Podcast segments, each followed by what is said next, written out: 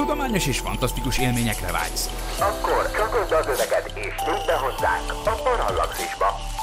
Parallaxis. Figyelem! A műsorban spoilerek bukkanhatnak fel. 12 éven aluliak számára nem ajánlott. Az MD Média bemutatja.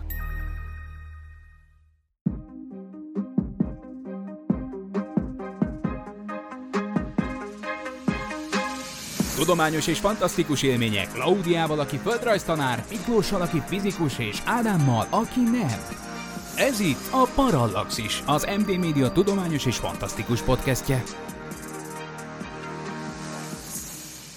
Kellemes ünnepeket, ez itt a Parallaxis 57. adása, a mikrofonnál Horváth Ádám Tamás, beszélgetőtársam ezúttal is Ivanics Rigál Klaudia, a Bakonyi Csillagászati Egyesület alapító tagja. Szia Klaudia! Sziasztok!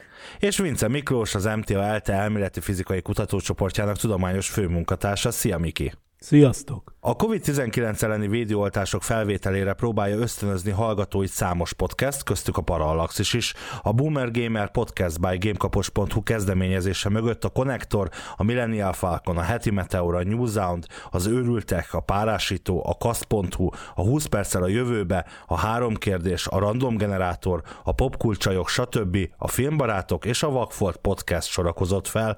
Nektek, Klau és Miklós, milyen tapasztalatotok van a védőoltásokkal kapcsolatban, és milyen álláspontot képviseltek? Hát én abszolút támogatom és bátorítok mindenkit arra, hogy adassa be az oltást. Én annak idején, amikor elkezdődött, akkor én Sputnikot kértem, mondjuk annak ellenére is, hogy azért azt látjuk, hogy a Sputnik oltásosokat nem annyira engedik utazni, mert nem mindenhol fogadják el. Az első oltás után főleg volt egy ilyen egy-két napig ilyen lázasabb időszakom. Hozzáteszem, én átestem a Covid-on tavaly ilyenkor, jó kis karácsonyi ajándék volt, de, de inkább az oltásnak az az egy-két napja, mint még egyszer az a Covid, tehát borzalmas.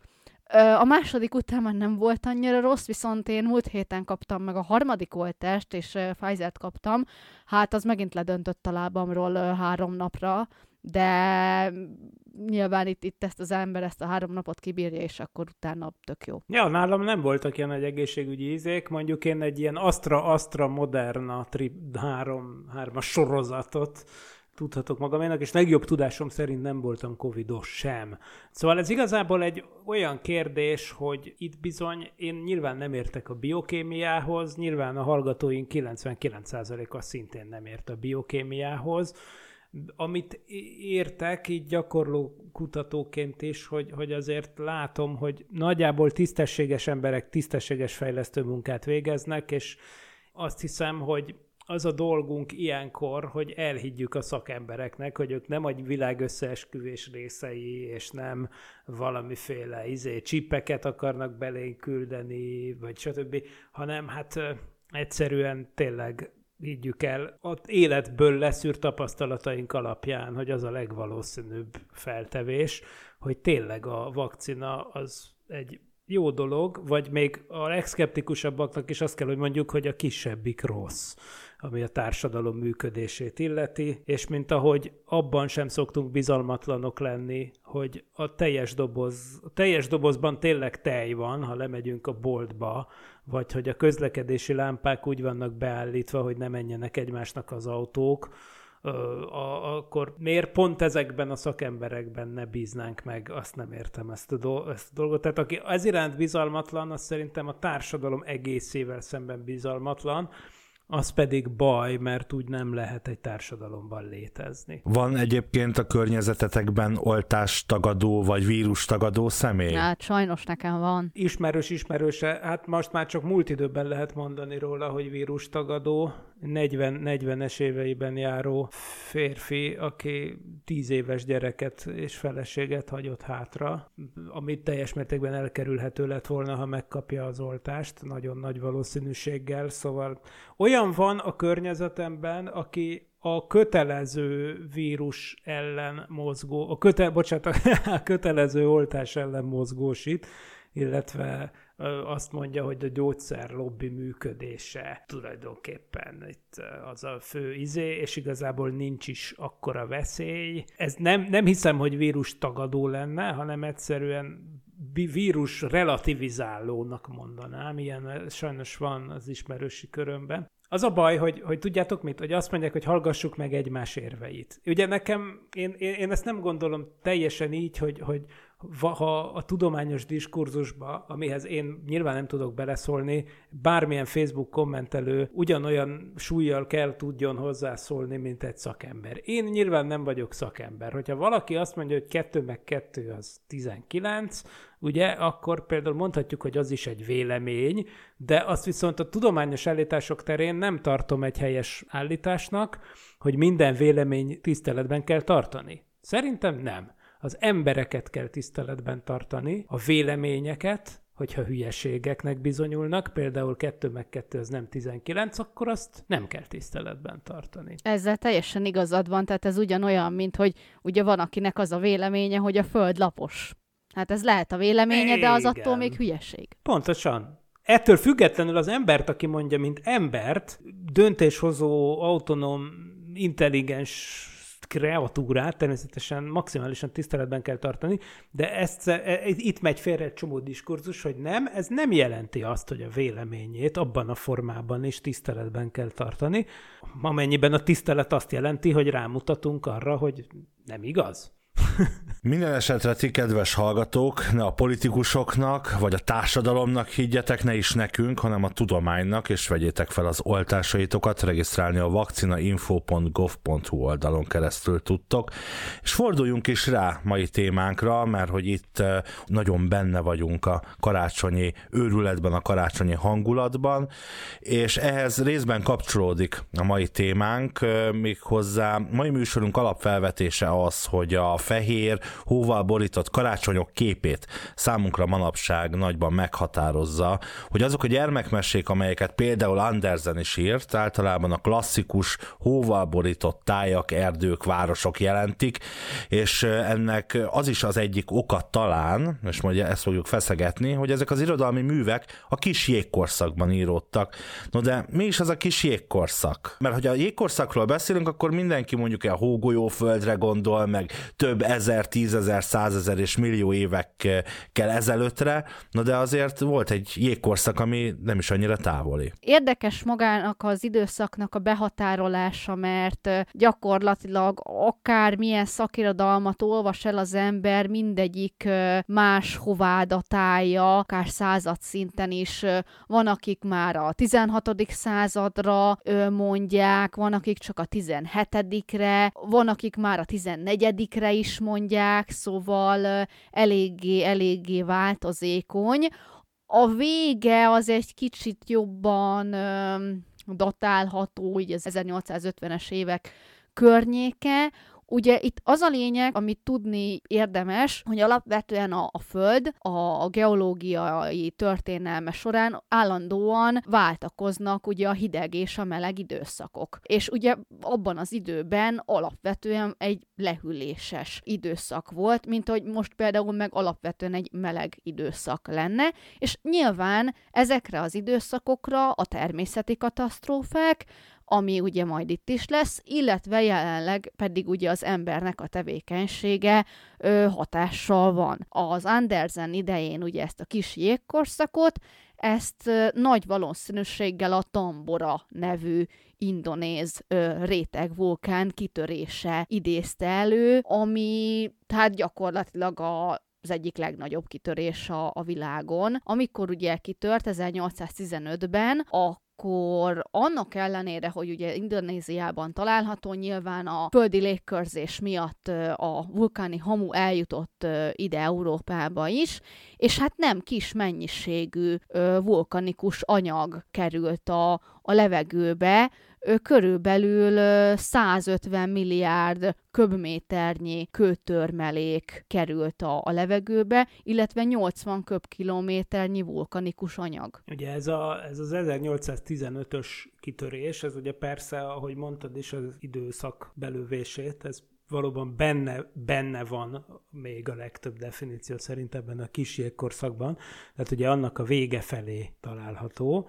Egyébként nagyon érdekes az 1815-ös esemény, mert ugye, ahogy mondtad is, ugye ez az, amit a következő évben követett az úgynevezett nyár nélküli év, amikor például Észak-Amerikában, meg Európában is olyat lehetett tapasztalni, hogy júniusban fagyok érkeztek, tehát például az amerikai középnyugaton befagyott a termés egyébként, és hát egész Európában azóta nem volt olyan hideg nyár, mint 1816-ban, mégpedig jelentős mértékben mértékben lecsökkent az, az egész kontinensen a hőmérséklet. Átlag hőmérsékleten természetesen nem tűnik annyira brutálisnak, hogyha azt mondom, hogy, hogy jellemzően fél fokkal volt hidegebb az 1816-os nyár, mint mondjuk a, a 20. századi átlag. De hát ugye az átlag az nem mondja el az igazi történetet, mert ez úgy jött ki ez az átlag, hogy brutális hidegbetörések, és tényleg fagyok történtek júniusban, tehát hogy ez, ez egészen elképesztő. Ugye ez is egy eleme a kísérkorszaknak, de igazából az egy érdekes kérdés, hogy, hogy valójában ezt az egész kísérkorszakot, amit mondtál, hogy vitáznak a kutatók, vagy hát nem is az, hogy vitáznak, hanem persze nem lehet egyértelműen vonalakat húzni a klímakutatásba, nem lehet, nehéz eldönteni, hogy ez mikor kezdődött. Meg nehéz a hőmérsékletet is rekonstruálni, ugye ez az az időszak, aminek csak a vége felé kezdték el az emberek mérni a hőmérsékletet, vagy hát mondjuk a késő középkor, kora újkor, mondjuk úgy, hogy mondjuk az né- néhány helyen, egyébként például Prágában, ahol a 18. század óta írják a hőmérsékleteket a, Clementinum Observatóriumban, vagy a legrégebbi hőmérséklet rekord, az természetesen honnan máshonnan, mint Angliából származna, ahol már két évszázaddal korábban elkezdték felírogatni a hőmérsékletet, ez a közép-angliai hőmérséklet adatsor. Természetesen többféle módon lehet hőmérsékleti rekonstrukciót készíteni. Ennek az egyik módja egyébként például a faévgyűrűk vizsgálata. Pontosabb adatokat szolgáltat vizsgálat, mondjuk a jégfuratok vizsgálata, és, és még van néhány ilyen módszer, és ebből meg, ennek megfelelően többféle rekonstrukció is van, és ahogy ezt várhattuk is, természetesen ezek nem futnak teljesen együtt, hiszen nyilván egy faévgyűrű vagy egy jégfurat is elsősorban nyilván arra érzékeny, hogy milyen ott a klíma, és, és nem arra, hogy milyen a, a, a Föld globális átlaga, de a lényeg az, hogy meg lehet nagyjából satszolni, és ezekből tényleg nagyjából úgy látszik, együtt mennek ezek a dolgok annyiban, hogy úgy tűnik, hogy valami, valahogy az 1300, 1400, 1500, mondom, a határok tényleg ilyen száz évekkel el vannak mosódva, de valahogy akkor 1300 és, és 1500 között valamikor biztosan olyan, lehű, olyan, olyan hidegebb időszakba léptünk bele, ami nagyon különbözött az az előttitől. Na most ugye a kérdés az, hogy miért történt ez, meg hogy mi volt az előtt. Az az előtti időszakra úgy szoktak hivatkozni, hogy az a, az a középkori meleg időszak, ami például abból is lehet tudni, hogy milyen volt, hogy elég arra gondolnunk, hogy ez volt ez az időszak, amikor Grönland ugye a nevét kapta, mert Grönlandot ugye ekkoriban fedezték fel a viking hajósok, valamikor a, a tizedik században, akkor kezdtek ott megtelepedni, és azért tehették ezt, hogy megtelepedtek rendesen, mert hát ugye, ahogy a neve is mutatja, Grönland az zöld föld volt, mert zöld rétek voltak ott Grönland déli részén, ami kitűnően alkalmas volt a földművelésre. Tehát ma már elképzelhetetlen, de a vikingek idejében Grönlandon földet lehetett művelni, és ugye ekkor történhetett meg az is, hogy, hogy hát nagyjából ugye Szent István király korában volt az, hogy egyébként a Grönlandot fe, felfedező Ericssonnak a fia, a, ugye a Leif Erikson. Az már Eriksonson. Az, igen, igen, igen, igen, igen, mert ugye Leif, hogy hívták az a, a apukáját nyilván. Vörös ugye, Erik. Vörös Erik volt, így van. A, most ott hirtelen akartam mondani, hogy van ilyen viking nyelven. Igen, neki az volt a, egyébként a neve, az igazi neve, hogy Erik Torvaldsson, tehát ő Torvald fia Erik volt, és aztán jött Leif Erikson, az is e- Erik fia Leif, aki viszont már elkeveredett nagyjából nagyjából a mai Új-Fundland környékére, igaz? És akkor ő ott már lényegében felfedezte Amerikát 500 évvel Kolumbusz előtt. Ugye ezek mind olyan vidékek, tehát a Új-Fundland is olyan vidék manapság, ami hát, izé, hát nem a legkellemesebb vidékek egyike, hát jéghegyek, meg ilyesmik vannak ott most, de a, a középkori meleg időszakban ez egyáltalán nem így volt. És aztán valami történt, és akkor hirtelen nagyon megváltozott a helyzet. A kérdés az, hogy mi. Ugye itt említettétek, említettetek vulkánkitörést, de a szakirodalom megemlíti a, a napnak a minimumját is, hogy ez idő alatt minimumon volt a nap. Hogy mondják ezt, Miklós? Naptevékenységi Vagy... Naptevékenység, azaz, köszönöm. Igen. Nem jutott eszembe a szó, szóval, hogy... Igen, ez is nehezen rekonstruálható valami. Ugye még egyszer ez a vulkánkitörés, ez későn volt. Ez majdnem a legvégén. A, úgyhogy nem ez az elsődleges ok természetesen. A naptevékenységi minimum az pedig ugye ilyen 11 éves ciklusonként. Igen, ugye általában a naptevékenység ugye azt csinálja, hogy mondod is, hogy 11 évenként a nap érezhetően olyan nagyjából egy tized százaléknyit változik. Ugye ez nagyjából azt jelenti, hogy a napból jövő kakaó az olyan 1360 watt per négyzetméter körüli érték. Ami azt jelenti, hogy, hogy egy négyzetméterre a napföld távolság, átlagos napföld távolságban lehelyezett egy négyzetméternyi napra merőleges felületre ennyi teljesítmény esik. Ez a napállandó. Tulajdonképpen, de hát ez teljesen félrevezető ez a név, ugyanis a napállandó az nem állandó, hanem tényleg ilyen ezreléknyi mértékben hintázik 11 évente, jelenleg. De és akkor igazad van, Ádám, hogy viszont nem ez az egyetlen dolog, amit csinál a napállandó, mert bizony ez egy nagyobb skálán is változik a napállandó. Tehát a napállandó az nem egy szabályos oszcilláció, hanem a naptevékenységnek is vannak ennél nagyobb mértékű nem ilyen ezrelékes, hanem néhány tizedszázalékos változásai, amik hosszabb időskálán jelentkeznek, és persze ezt azért nehéz rekonstruálni, mert ugye hát nem voltak mindig űrszondák, amik ezt mérjék, viszont szerencsére mondjuk a 17. század elején, ugye Galilei korában már elkezdték az emberek figyelni a napfoltokat. És azt lehet tudni, azóta már tudjuk, hogy a napfoltok száma, egyébként pont abban fedezték fel a 11 éves ciklust, hogy a napfoltok száma az korrelál azzal, hogy mennyi kakaó jön a napból. Tehát minél több a napfolt, általában annál aktívabb a nap, annál úgymond erősebben sugároz, és ez valóban 11 évet szokott, mintázatot szokott követni, de az az érdekes, hogy nem sokkal azután, hogy Galilei felfedezte a napfoltokat, ami ugye 1612 környékén következett be, Mondjuk alig 31 néhány évvel később a napfoltok eltűntek, ez volt úgy nagyjából 1645-ben, és akkor egészen 1715-ig, tehát majdnem 100 éven keresztül egyáltalán nem is voltak napfoltok. Ezt hívják Maunder minimumnak, tehát ez egy olyan időszak, amikor a napnak úgy kb. leállt ez a 11 éves ciklusa, és ez valóban, ha megnézzük, ez, ez, ez kb. összeesik a kis jégkorszaknak a kellős közepével, a Maunder minimum minimum, tehát ezért aztán nem hülyeség azt gondolni, és nem megalapozatlan, hogy, hogy ez nyilván közre esett abban, hogy, hogy létrejött a kis jégkorszak, hiszen az, hogy nem voltak napfoltok, az nyilván csak a jéghegy csúcsa. Tehát valószínűleg a naptevékenység ebben az egész időszakban kisebb volt, mint most, csak arról ugye nagyon nehéz adatot szerezni így utólag, rekonstrukciók vannak, de ugye csak például izé emlegetett faévgyűrűk, stb. stb. De ez egy nehéz, nehéz rekonstruálni a naptevékenységet, így utólag. Mondom, onnantól viszont pont ezt a Maunder minimumot ezt lehet látni, és ezért gondolhatjuk, hogy az nem csak ennek a rövid időszaknak, ennek a Maunder minimumnak, hanem az egész kiségkorszaknak is nagyon rossz bizony a naptevékenységhez van köze. Ki lehet azt jelenteni, hogy az ilyen jégkorszakok, amik ö, sújtották a Földet, azokat nem lehet általánosítani, hanem, hanem mindegyik egy, egy, egy-egy más ö, ö, okból következett be, illetve akár mondjuk ö, különböző természeti jelenségek összhatásaként? Akár mondjuk a kis korszak? A természeti hatásoknak az össz összjátéka volt hatással ezekre az eseményekre, és ugye azt kell elképzelnünk, hogy a, a történelem, úgy általában az idő egy, egy lineális folyamként gondolunk rá, de a történelem inkább hasonlít egy hálózatra, ahol a különböző események egymásra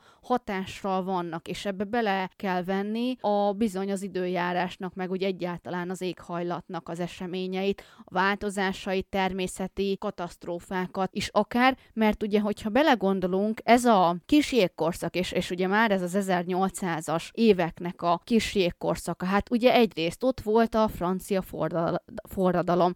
Miért volt a francia forradalom? Mert éheztek az emberek. Miért éheztek az emberek? Mert egy hidegebb időszak volt Európában, és nem volt termés. És persze az egyszerű ember ki ellen fordult? Hát az arisztokrácia ellen. Puff, francia forradalom. Mi történt ezután? Megint csak éheztek az emberek, és elkezdtek ugye átutazni a jobb élet reményében migrálni Amerikába. De tulajdonképpen az, hogy Amerika mint nemzet létrejött, az annak is köszönheti a létrejöttét, hogy volt egy kis jégkorszak, éheztek az emberek, és emiatt átmigráltak Amerikába, hogy ott egy önálló életet éljenek, és ugye szerettek volna aztán függetlenedni, ugye Britanniától. Tehát minden mindenre hatással van. Ugye ez a pillangó hatás tulajdonképpen. Ja, hát igen, most ez ilyen szoció izé, fizikai vetületekbe én most annyira nem mennék be, hát ezek tényleg bonyolult dolgok, az tuti, van ebben minden. Persze, tehát kaotikus rendszer valóban. Viszont a, amit kérdeztél, hogy a jégkorszakok azok mitől alakulnak ki? Ez egy nagyon érdekes kérdés, mert a kis jégkorszak, ahogy a neve is mutatja, az egy picike jégkorszak, nem is egy, egy ilyen játék jégkorszak igazából, nem, nem olyan nem olyan, mint az igazi nagy jégkorszakok, hiszen az igazi nagy jégkorszakok, amit meg olyan 100-200 ezer évente követik egymást az elmúlt néhány millió évben, az meg ugye többé-kevésbé periódikusnak tűnik, tehát hogy ott úgy tűnik, hogy ott van valami jel. Na most egyébként, ami, ami, ami csinálja ezeket, mert tényleg elég, eléggé szabályosan követik egymást a jégkorszakok. Kérdés az, hogy mi Miért? Van esetleg a kutatóknak erre valami elméleti magyarázata, vagy? Több, több minden van. Az egyik az, hogy vannak a, a föld keringésének és, és a tengelynek a mozgásának mindenféle szabályosságai, amiket egy, egy, egy Milutin Milankovics nevű szerb dolgozott ki nagy részt, vagyis ő dolgoztak egyébként. Érdekes, hogy ő éppen, éppen Budapesten volt hadifogoly az első világháborúban, amikor de hát az első világháborúban nem volt annyira rossz dolga feltétlenül a, a hadifoglyoknak, így például ennek a szerb hadifogolynak sem Budapesten, mert ő, mint kutató, valahogy ki, el tudta intézni, hogy ő úgy legyen hadifogoly, hogy a Magyar Tudományos Akadémia könyvtárában volt szobafogságban. És mivel ő ott volt szobafogságban, és használhatta az ott felelhető adatokat, és, és korá... ezért folytathatta a kutatásait, és még ráadásul nagyon jó adatokhoz is hozzáfért, és éppen ennek hatására alkotta meg az elméletét, ami lényegében azt mondja, hogy a Föld klímáját nagyban befolyásolják olyan dolgok, mint például, hogy a föld tengelye az hogyan billeg. Ugye annak is van egy, múltkor a horoszkópok kapcsán is előjött egyébként, hogy más hónapoknak felelnek már meg a, a, az állatövi jegyek, mint néhány ezer éve. Ez például a, a föld tengelyének a precessziója miatt van, aminek egy ilyen néhány tízezer éves periódusa van, de léteznek más periódusok is. Az egyik például a földpálya, ami egy ellipszis pálya, annak a nyújtottságában is kimutatható egy szabályos váltakozás, és aztán egyébként meg még van néhány dolog, most nem mutatnám ezzel a hallgatókat, mert ezeket úgyis lerajzolni jó, most elmondani ez rettenetesen száraz. A lényeg az, hogy vannak olyan éghajlat befolyásoló dolgok, amiknek szerepe lett a jégkorszakban. Például ez a precesszió, ennek ugyan mi köze? Ennek mi köze van a klímához? Hát például az, hogy jelenleg, ha megnézitek, akkor a Föld akkor van a legközelebb a naphoz, amikor az északi féltekén tél van. És akkor van a legtávolabb a naptól, amikor az északi féltekén nyár van. Viszont a precesszió hatására a föld tengelye szépen lassan billeg, léteznek olyan klimatikus időszakok, amikor akkor van a Föld a legközelebb a, a, a naphoz, amikor egyébként még nyár is van. És hogyha ez a kettő egybeesik, akkor az úgy általában egy melegebb északi féltekei klímát tud generálni, mint a mostani, aminek egy kiegyenlítő hatása van. Ugye jelenleg egy kiegyenlítő hatást jelent ez, hogy pont akkor van az északi féltekén a legmelegebb évszak, amikor a legtávolabb vagyunk a naptól, és fordítva.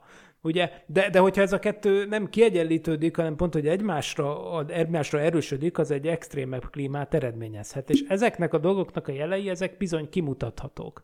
Nem teljes egészében, mert a jégkorszakok, azban az a nagyon fura, hogy néhány millió évvel ezelőtt nem voltak jégkorszakok, tehát amikor volt a Pliocén optimum nevű időszak, akkor nagyon stabil volt a hőmérséklet, nem voltak jégkorszakok, több széndiokszid volt a levegőben egyébként, meg magasabb volt a hőmérséklet, de kb. meg se nyekkent, és akkor egyszer csak néhány millió évvel ezelőtt beindult a jégkorszakok szabályos változása.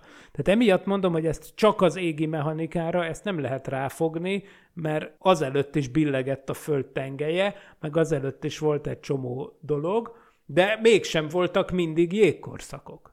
Szóval ez is csak mutatja azt, amit Claudia mondott, hogy itt nagyon, itt több hatás erősödik egymásra, és több minden kell ahhoz, a kontinensek elrendeződésétől kezdve a széndiokszidon keresztül, az ég, a, a naptevékenységig, az, hogy hogy áll a földpálya, itt több dolog van, ami egymásra rárakódhat, amik egyáltalán nem feltétlenül periódikusak. Vannak, amik tök véletlenszerűek. Szóval ezért aztán ez egy bonyolult dolog.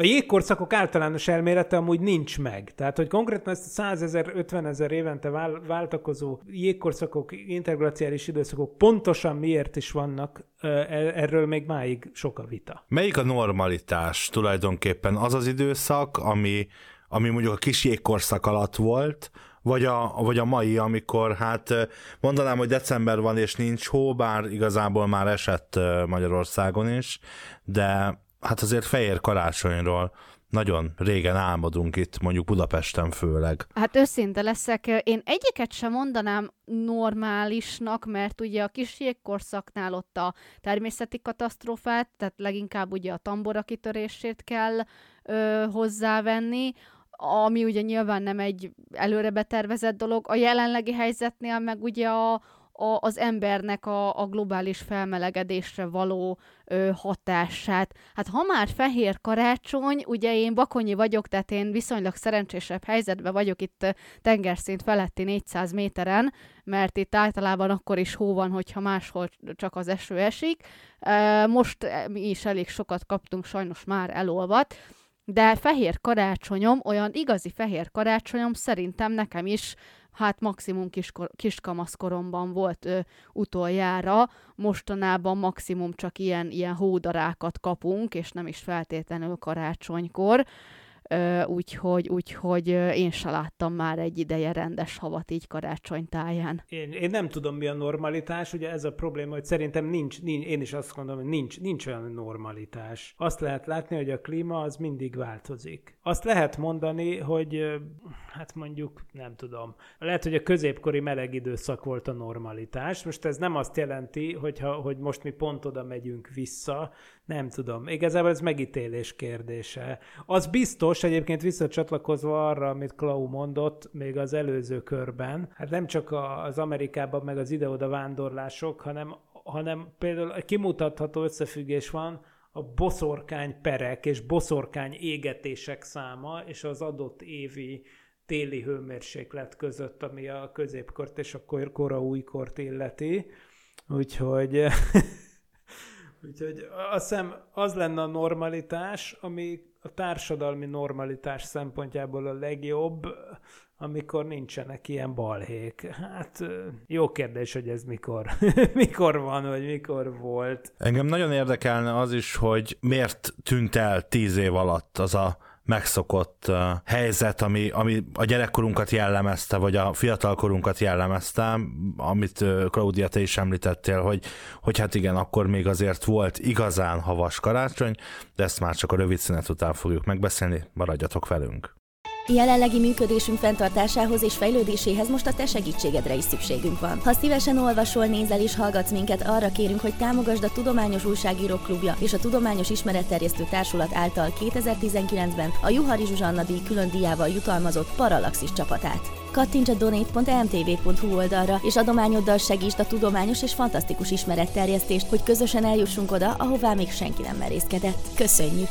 donate.emtv.hu Tehát ott hagytuk abba, hogy bizony hiányzik nekünk a fehér karácsony, és uh, hiányzik ez a hangulat, amit nagyban bizony az kis jégkorszak uh, alatt íródott uh, mesék és történetek alapoztak meg számunkra, vagy egyben kérdezem-e, azok alapozták meg számunkra? Szerintem biztos. Nézzétek meg a meséket. Hát még a magyar népmesékben is az van, hogy, vagy sőt, hát mi, mi ez? Majd Mátyás király története, ugye? Mátyás királyt ugye hol választották meg a, a monda szerint? A Duna jegén. Hát a Duna jegén. Hát most senki, senkinek nem ajánlom, hogy akár királyt választani, akár bármilyen más célból megpróbáljon rámenni a Duna jegére. De egyébként a kés jégkorszakban rendszeres dolog volt az is, hogy Londonban úgy befagyott a temze, hogy minden év, hogy, hogy évente tartottak ott ilyen úgynevezett frost fair-eket, vagyis piacolást, tehát konkrétan a befagyott temzén piacolnak.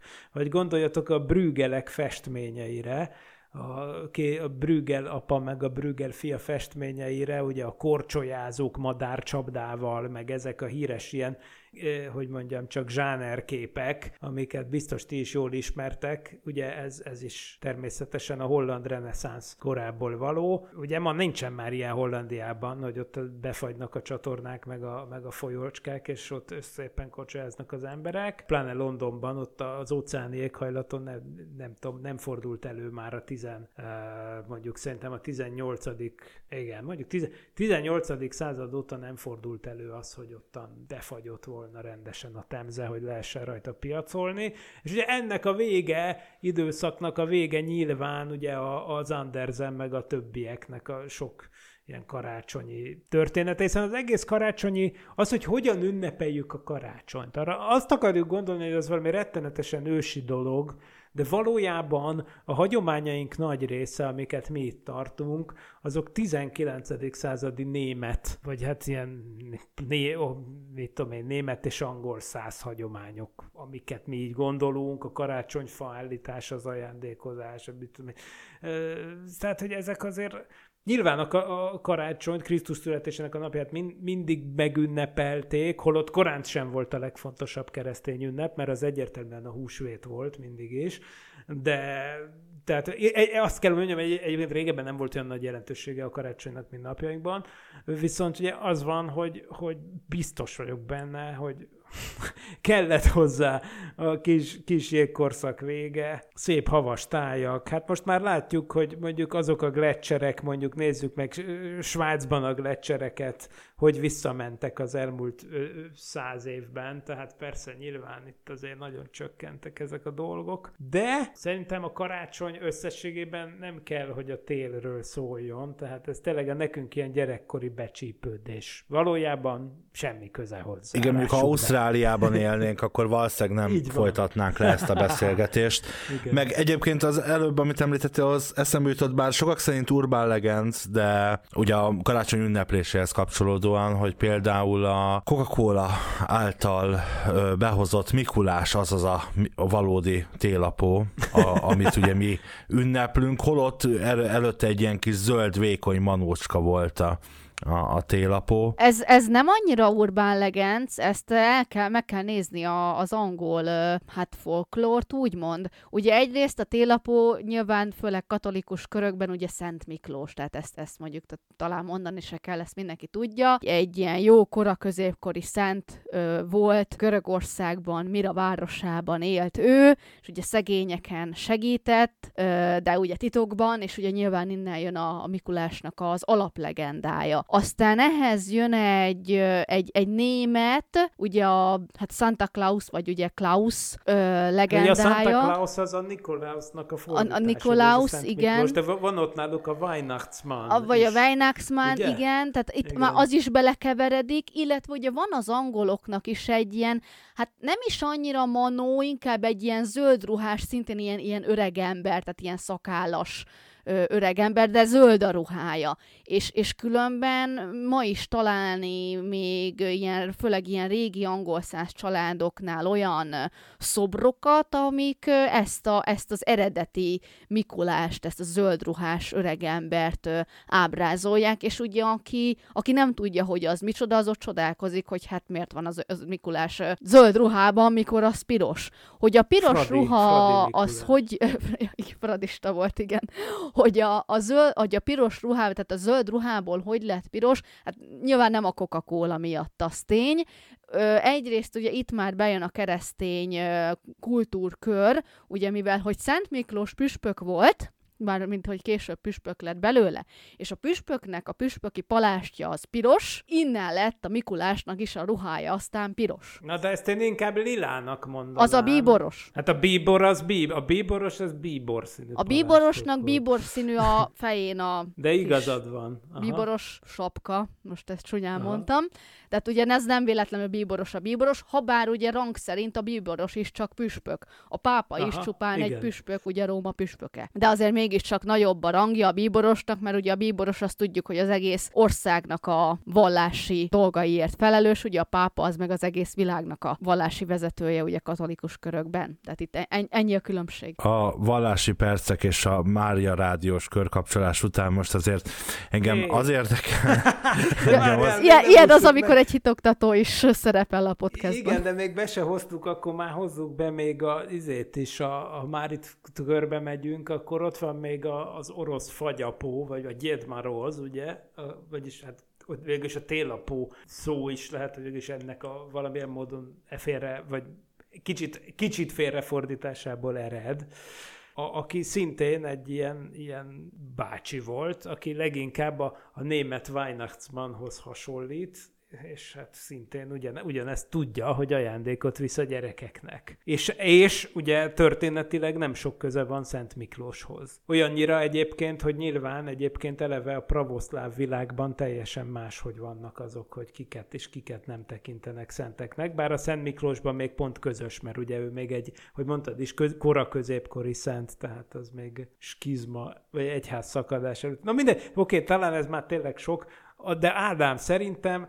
az, az a része városi legenda, hogy a Coca-Cola találta ki a piros-fehér Mikulás, de az biztos, hogy nagyban A köztudatban. ráerősített. Igen, tehát, hogy mert nyilván- nyilván megvolt- az elterjedésében. Igen, hogy nyilván nem volt annyira, annyira beállítva, hogy a, tél, a Mikulás az már pedig piros-fehér, mert előfordultak zöld, meg lila, meg mit tudom én, egyéb A színkombinációi lila az, ami a. Mikulás.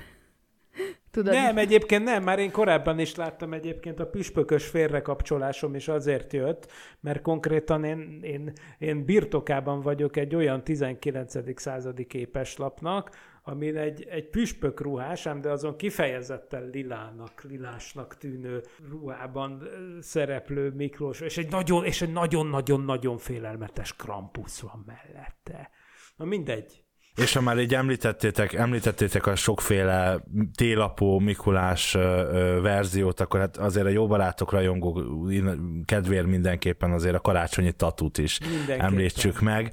Viszont engem érdekelne az, hogy nektek ha melyik az az első mese, ö, rajzfilm, vagy, vagy akár irodalmi mű, ami, ami először az eszetekbe jut, ha, ha megpróbáltok arra visszaemlékezni, hogy ezt a klasszikus karácsonyi, karácsonyi ö, havas ö, tájat, ö, vagy, vagy városi tájat ö, teljesen mindegy, ö, fel kell idéznetek. Hát nekem pont amúgy a Andersennek ugye a, nem, nem, nem a hókirálynő, hanem a kisgyufárus lány, aki... Annyira tudtam, mert nálam is pont, esküszöm, hogy pont ez. Igen, tényleg. de szerintem azt, azt talán jobban ismerjük mi magyarok, talán többször elő. Tehát én mondjuk többször láttam mesekönyvben, tehát ilyen meseválogatásokban, mivel ugye rövid, mint a, mint a, mint a hókirálynőt, ami azért nem annyira rövid, hogy egy, egy meseválogatásba bekerüljön. A kisgyufárus lány az ugye simán, viszont ugye a kisgyufárus lány, hát az elé, hát ugye tudjuk, tehát ismerik a történetet, tehát nyilván az, az iszonyatosan szomorú történet, ugye negatív ö, ö, végkifejlettel,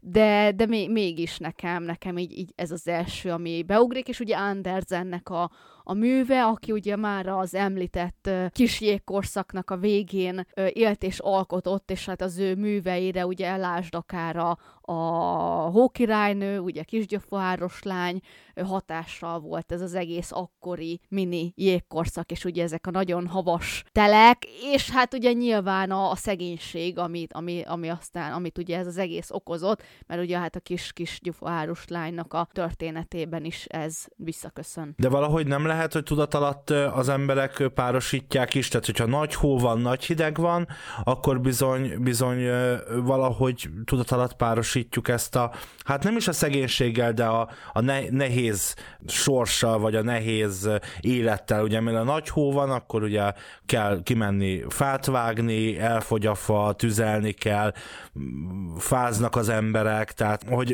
ez valahogy kapcsolódik, vagy ezt csak én gondolom így? Én azt gondolom, szerintem nem szerintem teljesen jól gondolod, én azt gondolom, hogy ez egyszerűen ez már egy evolúciós reakció. Tehát, hogy, hogy már a, az hmm. ősember is nyilván a telet meg a hideget nehezebben viselte, fel kellett rá készülnie, mert tudta, hogy ha nem készül fel, akkor meghal. Ennyi. És ez, ez egyfajta evolúciós lenyomat bennünk. Tehát, tehát szerintem abszolút igazad van. Tehát ugye a kérdés az, hogy nekem mi a, a, izé a, a mese élmény, vagy filmélmény. Uh-huh. Ugye nyilván, ugye kibeszéltük annak idején a reszkessetek betörőket, úgyhogy az nem fizet. Úgyhogy az a baj, hogy én egyébként nem, nekem zeneélményeim vannak természetesen, de, de hát igen, tehát nálunk a karácsony az nem annyira egy tévénézős, meseolvasós buli volt, hanem egy zenélős, zenehallgatós buli, úgyhogy a, a Kaláka együttesnek a Szabad-e ide bejönni Betlehemmel című kazettája, az például olyasmi, amit bármikor fejből végig éneklek az azóta is, meg minden, szóval itt eh,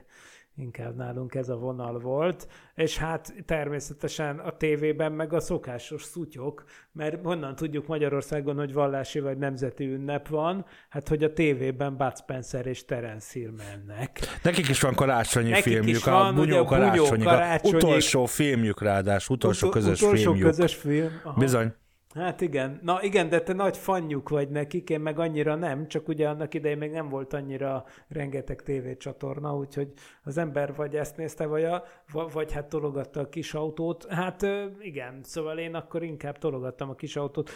De, de az van, hogy nekem a karácsony az elsősorban, ha már művészetek, akkor inkább az egy zenei zenei élmény. A karácsonynak nekem inkább zenéje van, mint története, ilyen, ilyen mes, mese története persze, tehát hogy nem annyira. Én nekem, én őszintén szólva, én felnőtt, képzeljétek el, hogy én egy kő alatt éltem, mert én felnőtt fejjel olvastam először a kis gyufa áruslány történetét. Mélységesen megható és iszonyúan, meg, iszonyúan megrázó történet. És egyébként nem is, gond, nem is értem, hogy ezt hogy lehet, hogy nálunk amúgy ilyen kicsi gyerekek ezt így szokták ismerni. Hát miért? Uh, ugyanazért, amiért a minden gyerek élete első kötelező olvasmánya az iszonyúan depressziós kincskereső kisködben. Na ne is mond! Tehát ismerek olyan 50 éves férfit, aki máig összerezzen, hogyha azt mondod neki, hogy körte muzsika. Tehát, hogy, hogy tényleg maradan, maradandó sebek. Pál utcai fiúk, ugyanez Pepitában. Ott is ö, hideg Igen. volt, hideg volt, szegényt megfürdették, meg is halt. De a kincskereső tehát, kisködmön is előjön a tél különben. Abszolút, tehát, amúgy, hát hogy ne. Nem véletlenül kell maga a kisködmön, hát nyilván rohadt hideg van. Sőt, igen. De különben, még hogyha visszatérve erre, hogy kinek milyen ilyen karácsonyi élmény jut az eszébe, hát nekem amúgy meg pont a coca cola reklám. Tehát, tehát én azt ja, kiskoromban szerintem körülbelül ilyen 13 éves koromig minden évben ültem már ilyen karácsony környéki időszakban, tehát ilyen advent környékén a tévé előtt, és azt vártam, hogy mikor jön a Coca-Colás karácsonyi kamion a télapóval a tévében, és amikor jött, akkor én aztán teljesen meg tudtam örülni, és nekem az hozta a karácsonyi hangulatot. És nagyon durva, mert például a múltkor láttam Facebookon egy ilyen felugró reklámot a Coca-Colától, és ugyanúgy megjött a kamion, pedig ez csak egy fotó volt, és, és az a régi nosztalgikus érzés elöntött, és olyan jó volt. Tökéletesen működött a marketingesek terve. Egy feltételes reflexet sikerült kifejleszteni. Igen. És ebben nagyon jó a kóla, mert én is iszom, de hát lássuk be, hogy egy túl hype szutyok az egész innivaló. És természetesen ami- ma fahéjas Coca-Colát ittam, annyira karácsonyi hangulatom Ú, az volt. annyira... Ka- e, mi lehet ennél karácsonyibb? Fahéjas A Coca-Cola. szilvás Nesti. Igen. De most, hogy így, most, hogy így az Jézusom. összes italgyártót lassan felsoroljuk, és Hát donétolhatnak ők is. Igen. donate.emtv.hu Visszatérve az eredeti, eredeti témánkra, és ezzel kapcsolatban szerettem volna megkérdezni, hogy tehát akkor kijelenthetjük azt, hogy, hogy bizony a kis jégkorszak az erőteljesen rányomta a bélyegét a művészetekre, az irodalomra, és nekünk is most több generációval később a, a télfelfogásunkra, legalábbis itt Európában. Igen, szerintem ez abszolút így van. Ugye tényleg irodalmi művek születtek, tehát akár Andersen művei, Charles Dickens karácsonyi ének, ugye ez 43-as, de hát nyilván Dickens is átélte ezt az időszakot. Frankenstein, ugye Mary Shelley, tehát ők is azért ragadtak ott a svájci Mint alpokban, mert hideg jó volt. kis karácsonyi. és nem tudták Igen. élvezni az utazást, és ugye Byron kitalálta, hogy akkor valami félelmetes történetet írjanak, és ugye szegény Méri éjjel volt egy vihar, rosszat álmodott, és akkor ebből jött a Frankenstein. Tehát ezek, ezek iszonyatosan klasszikus művek, de ugye De valahogy ezt a Genfi tópartján, igen, igen, ugye? ott voltak a Genfi mentek, és, a, tópartján. és, és, az is akkor be volt Fagyva. fagyva. igen. Na olyan se Igen. történik És akkor mostanság. ebből jöttek az ilyen, ilyen modernkori, modernebbkori művek, hogy ö, C.S. Lewis Narnia jégkirálynője, biztos ismeritek. Ö, Aranyiránytól Philip Pullman, ugye ott maga az utazás éjszakra. Dr. Who-ban több ilyen rész is van, amikor például a befagyott londoni Temzének a jegén játszódik egy-egy. Jégvarázs, nagy kedvencem, imádom ö, mind a kettőt. Szóval igen, tehát, tehát nagyon nagy befolyása volt, akár a, a kultúrára is, a modernkori kultúrára is, és, és valóban szerintem a mi elképzelésünkről, elképzelésünkre a télről is. csomó-csomó ember van a világon, akiknek a karácsony az akár pólóban telik, hiszen olyan helyen laknak, ahol, ahol meleg van, akár az amerikai kontinensen, akár mondjuk Afrikában, akár Ausztráliában, és sorolhatnám. Miért van az, hogy mégis a karácsony az számunkra, vagy az emberek többsége számára, ha készül egy, nem tudom, egy Walt Disney film, akkor abban nagy valószínűséggel lesz tél és hó.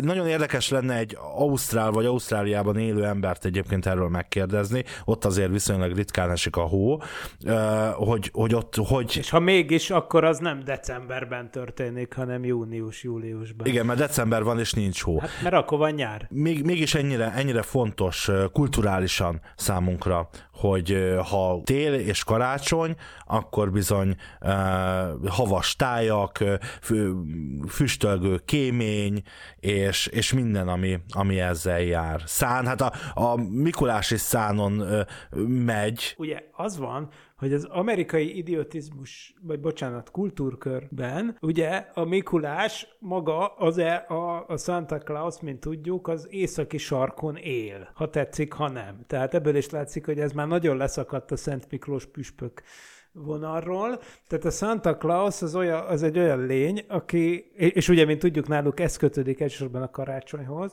a, aki maga az északi sarkon él, tehát a texasi gyerek, aki még életében nem látott havat, vagy, vagy, vagy ugye, az, vagy Colorado-ban a South Parki gyerekek, ahol viszont folyamatosan hó van, ugye, mint tudjuk.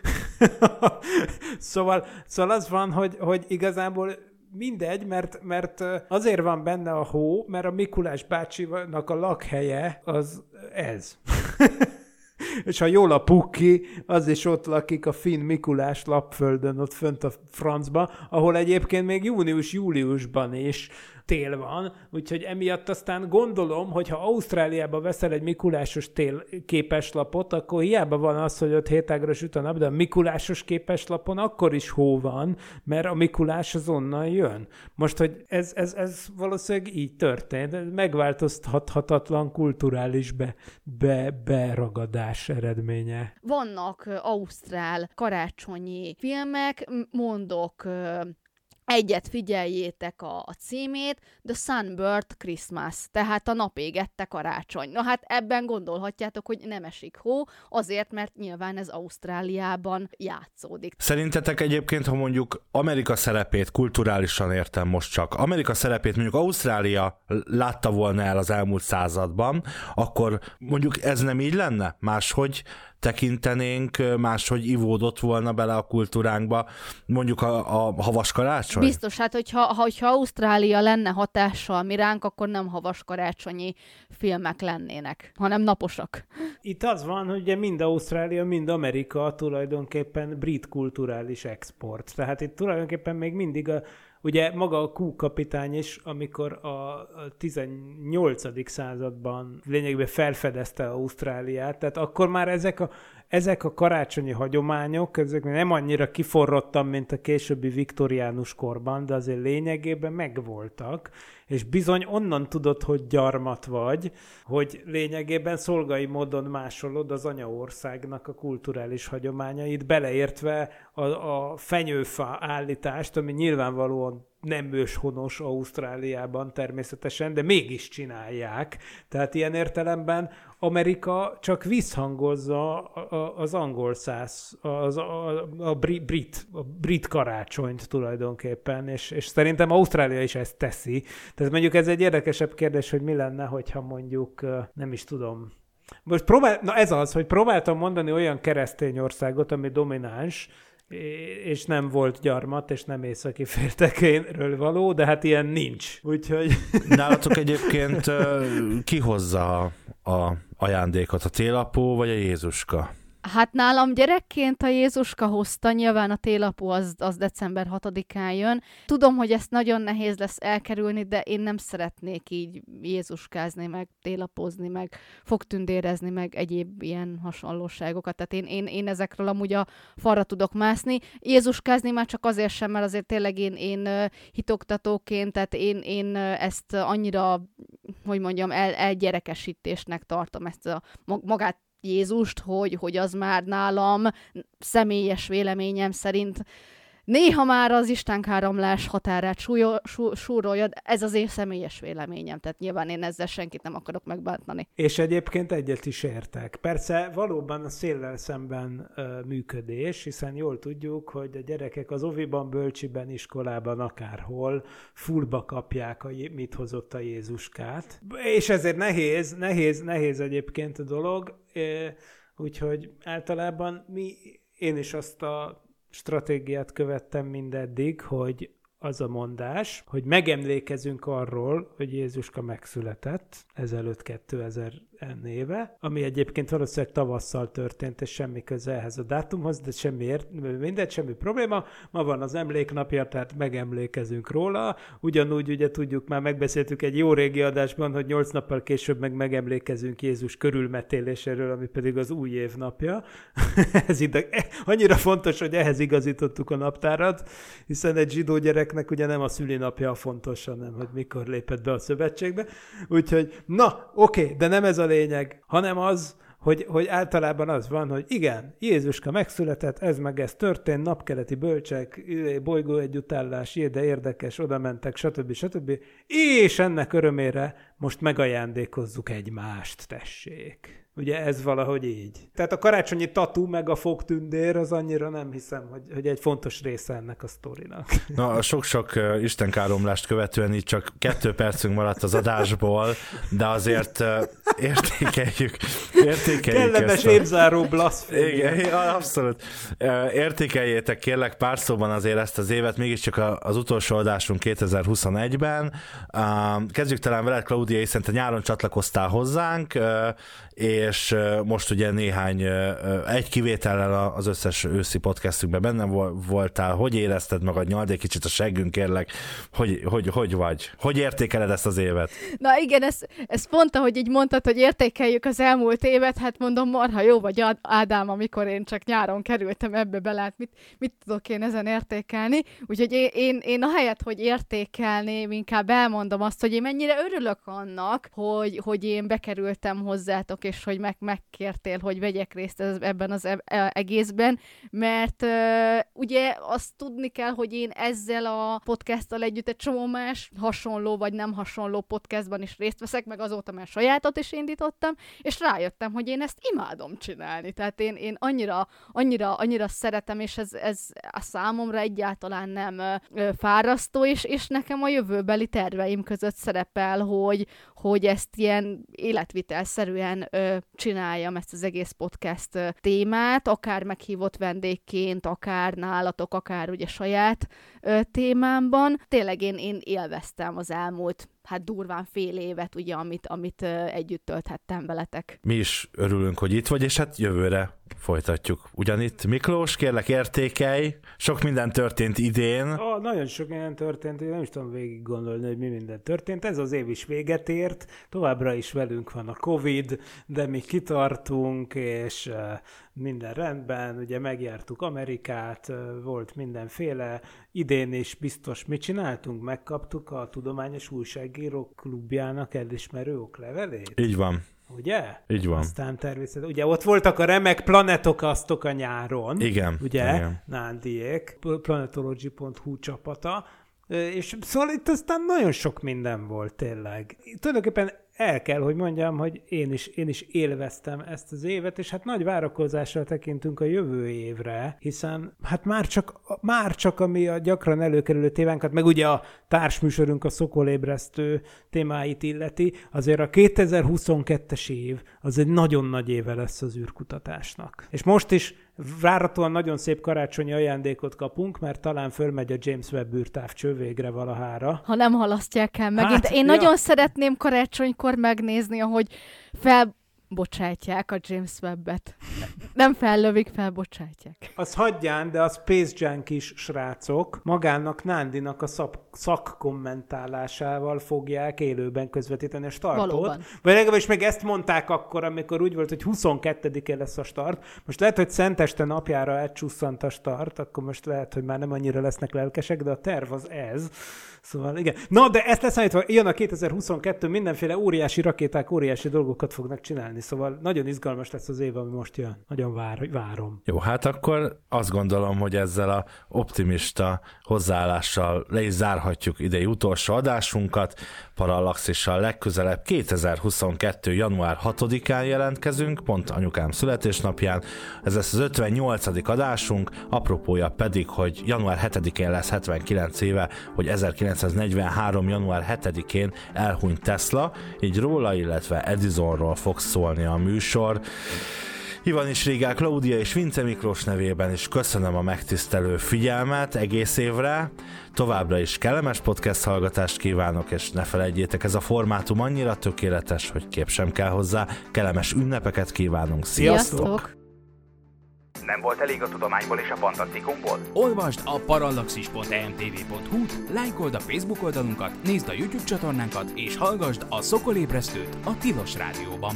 A Tudományos Újságírók Klubja és a Tudományos Ismeretterjesztő Társulat által a Juhari Zsuzsanna díj külön díjával jutalmazott blog podcastjét az MD Media készítette.